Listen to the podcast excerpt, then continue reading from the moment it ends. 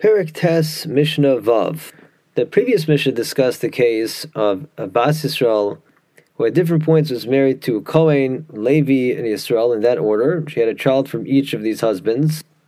And the Mishnah walked us through her status vis-a-vis Truma and Meiser Rishon at each stage of the case. Our Mishnah discusses the reverse case.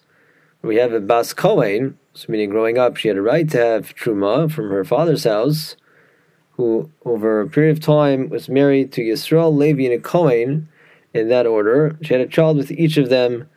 And our Mishnah will discuss her status vis-a-vis Truma and Meiser Rishon at each stage. So the case begins. We have Bas Kohen, Shenises, Li Yisrael. The daughter of a Kohen went and married a Yisrael. The halacha is lo tochal betruma. She may not partake of truma for the duration of the marriage. The Mishnah says if meis v'lohi menu ben, if the Yisrael husband died, but she had a son with him, the halacha remains tochal betruma. She still may not partake of truma. The halacha is that a child from marriage perpetuates the status that was conferred on her on the basis of that marriage.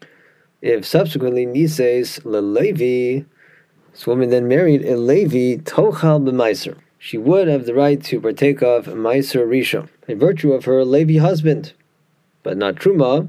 For Levi, just like Israel can have Truma, so since she's married to this Levi, she does not have the right to have Truma.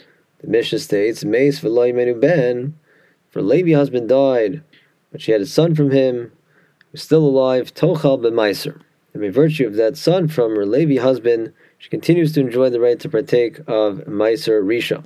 If then Nises LeKohen, she married a Kohen, Tolcha Truma, she would have the right once again to have Truma, even though she still has those sons from the Israel and Levi husbands, respectively.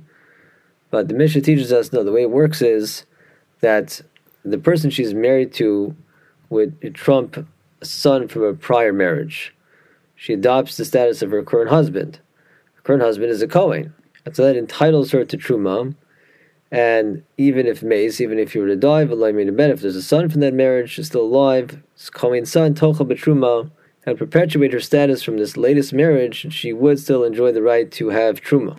But if Mace ben Ami her son from the Kohen husband, died, Lo Tocha Betruma, she would no longer have the right to have Truma since her you know, connection to the Kohen husband has been severed. And so now she reverts back to the connection based on the living son from her second Levi husband, which is, again, that she can have Meiser Rishon, but not Truma. Meis Benami Levi, if son she had from the Levi husband died, then she goes back to the status she had when she was married to that first Yisrael husband, namely Lotocha B'Meiser, that she can't have Truma, not even Meiser Rishon.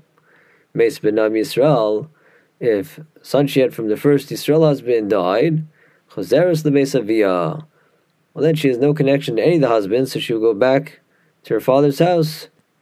That is, go back to the status that she had then, growing up as a Bas Kohen, she would once again have the right to have Truma, Velzun Emar. And regarding such a situation, the Pasuk states, Vishaval Beis Aviyah Kinura Milechem Aviyah Tochel.